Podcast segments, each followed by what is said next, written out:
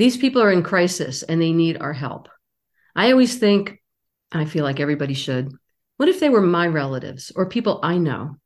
They're people in need. That's not denying that there's a lot of stress on border states. There is.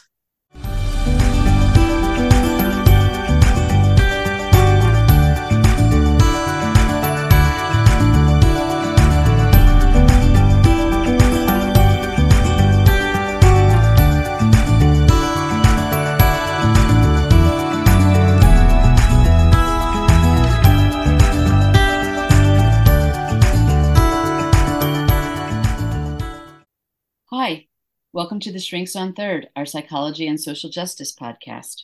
I'm psychologist Cindy Ariel. And I'm psychologist Julie Mayer. Come on in. So just when we think we've seen it all, we reach a new level of low. I think once again, Cindy, I know what you're talking about. And it makes my stomach turn. Mine too, Julie. Ron DeSantis, the governor of Florida, recently sent two chartered flights of migrants from Venezuela to Martha's Vineyard. Well, he didn't send them from Venezuela. No, they were migrants from Venezuela. Yes. But he sent them to Martha's Vineyard, a Massachusetts vacation island, without any advance notice. Yeah, it was a stunt. I hate stunts. It was a stunt to make liberals show their true anti-immigrant selves when they have to deal with the migrants in their states. It totally didn't work, though. Yeah. It's become a little trend, too. Governor Greg Abbott from Texas also started sending migrants unexpectedly to Democrat-run cities and was encouraging other governors to do the same. Right. I hate stunts. I think I said that. A couple of governors did another stunt. They sent seventy-five to one hundred migrants to the Vice President Kamala Harris's house. Yikes. Haven't migrants from south of the border been through enough? I think they have. They're only coming in because their lives are unlivable from where they're coming from. Yep. These governors are treating them like props, not people. They absolutely don't care what happens to them. They're using these migrants for these stunts. It's totally shameful. Totally. Now, to be clear, Texas already had a program to bus migrants to Democratic sanctuary cities. But the typical process involves coordinating with resources in the destination city so that support is ready when people arrive. Which totally makes sense. Cities often have more opportunities, but there needs to be communication and planning to make the relocation successful, of course. Absolutely. There's a lot you have to do for people when they show up. And there are a record number of people coming into our country and a record number being transported from border towns to other places. Abbott's office has spent at least twelve million dollars on these trips and has transported at least ten thousand migrants to sanctuary cities. The money alone is breathtaking. Think of the programs they could provide with that money instead of sending people to places based on lies told to them. Oh, twelve million's pocket change. It's part of Texas's four billion dollars border security initiative called Operation Lone Star. I feel like I need a hat and boots to even just say it. Um, Operation Lone Star was set up to deter border crossings by posting National Guard and state troopers at the border, building fences and temporary barriers, and arresting some arriving migrants. I just want to say that is one of the worst uses of four billion dollars that I can even imagine.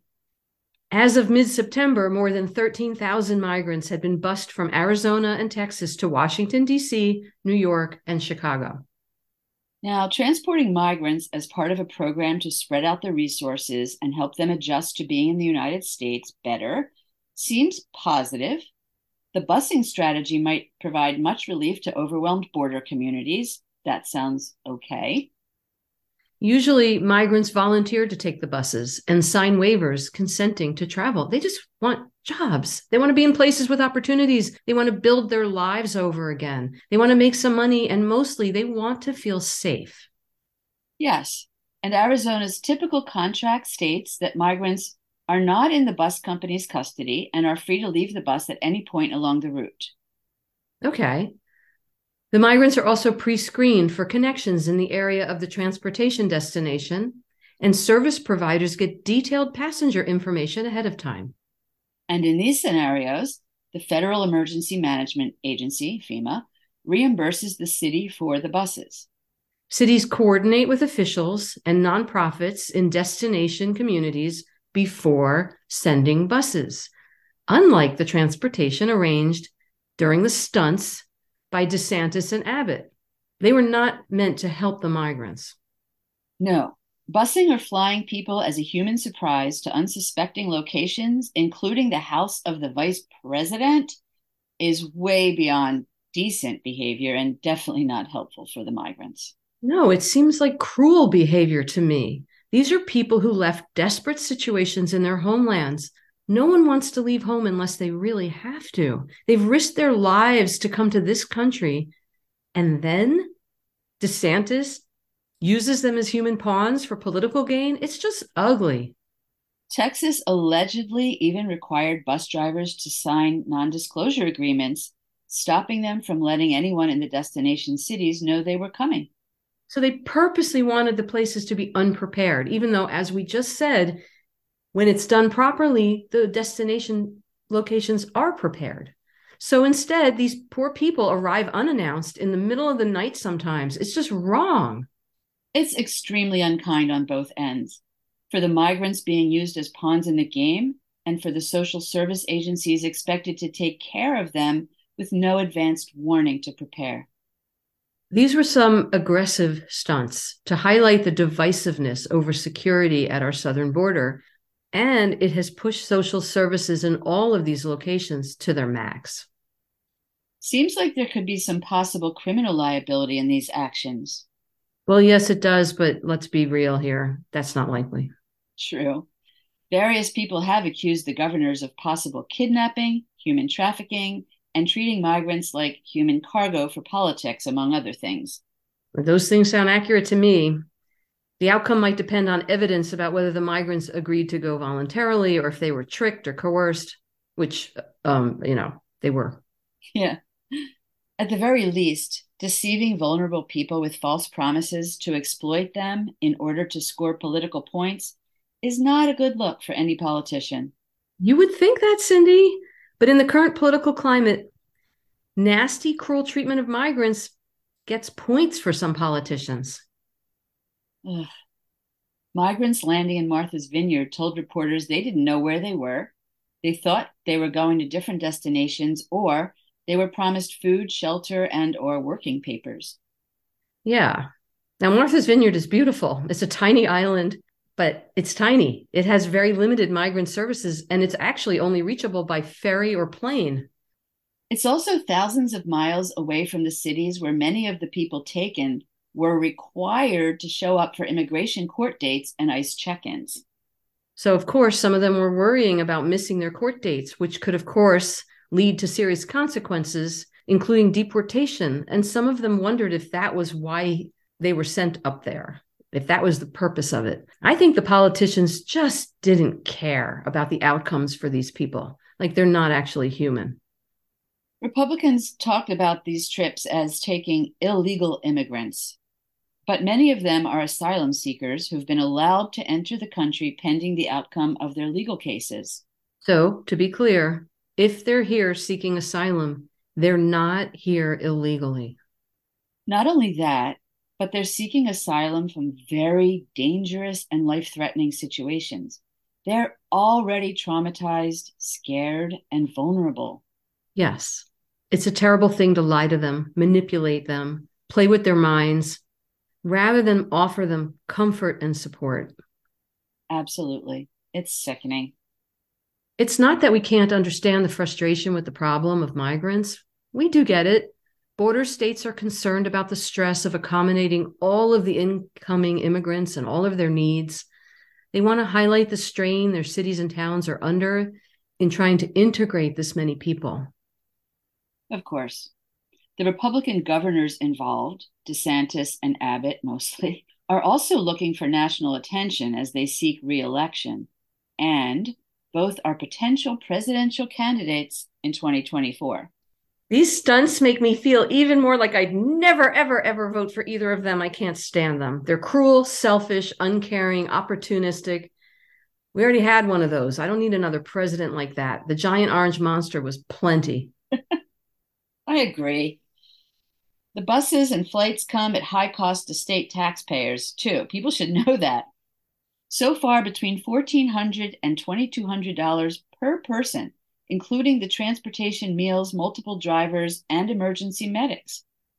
And some of it's private money, which is just a whole other level of horrifying. But millions of taxpayer dollars are being used, which is also horrifying. Horrifying. Florida, which also hired a videographer to document the transports, appears to have paid six hundred fifteen thousand dollars for the two flights to Martha's Vineyard, which means it costs twelve thousand eight hundred dollars per migrant person. I think they could have found cheaper flights, actually, but seriously, for a stunt, that is very wasteful and evil. For a stunt? Well, suffice it to say, a ton of money has been earmarked in the past to spread migrant support among different cities, but these latest moves took it to another level. Right.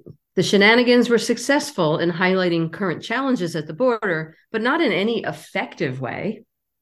Even New York City, which is very welcoming to immigrants and sees thousands coming in every week, New York City could not be prepared without advance notice. And is experiencing severe strain on resources to support arriving migrants who need medical care, COVID tests, food, shelter, clothes, phones, legal aid, transportation, et cetera. So much. For some people, this whole ordeal also brings up negative reminders of the reverse freedom rides from nineteen sixty-two.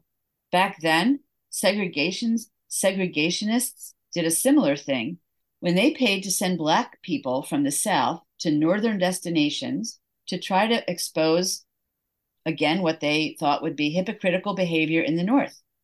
And one of the places they sent people to was Cape Cod, which is kind of nearish to Martha's Vineyard, and they're both in Massachusetts. And Martha's Vineyard has a pretty significant Black population from a very long time ago, so they probably ended up there too. A possible positive outcome for the migrants is that in some places in the North, to where they got a free ride, immigration courts have higher asylum grant rates. So it's possible that some who may not have had their asylum request granted now will. All forty-eight migrants flown to Martha's Vineyard were Venezuelan and hoping to get asylum here.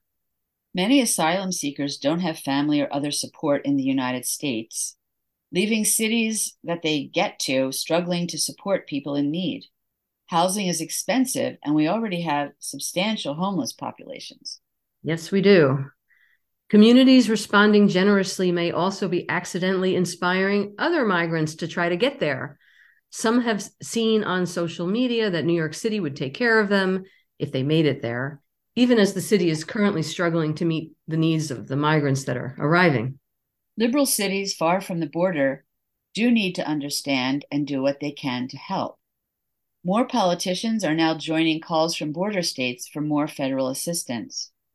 So we need to all work together on any problem like this. But aggressive tactics are not a good way to make that happen. But it is a complex problem, and how to best use the limited resources is a question. Pressure on the U S border has mounted. The costs that rising levels of migrant arrivals bring, both for states that initially receive them and states where they get sent or where they eventually settle, is big. Yeah. These people are in crisis and they need our help. I always think, I feel like everybody should, what if they were my relatives or people I know? They're people in need. That's not denying that there's a lot of stress on border states. There is. Yes, and expecting border states to be responsible for all arrivals does create resentment and divisiveness. Right. Southern Border Communities Coalition at southern border dot org is a group of sixty organizations from San Diego, California to Brownsville, Texas, working together to provide oversight and promote policies and solutions at the border. Check it out. If you're interested in proper treatment for immigrants at the southern border and beyond, there are many organizations working that you can tap into for information and to help out and sixty of them are there. And yeah, check it out. And volunteer if you feel so inclined. Thanks for listening today. You can find us at shrinks on third dot com and follow us on Twitter, Instagram, and Facebook at Shrinks on Third. Until next time, take care.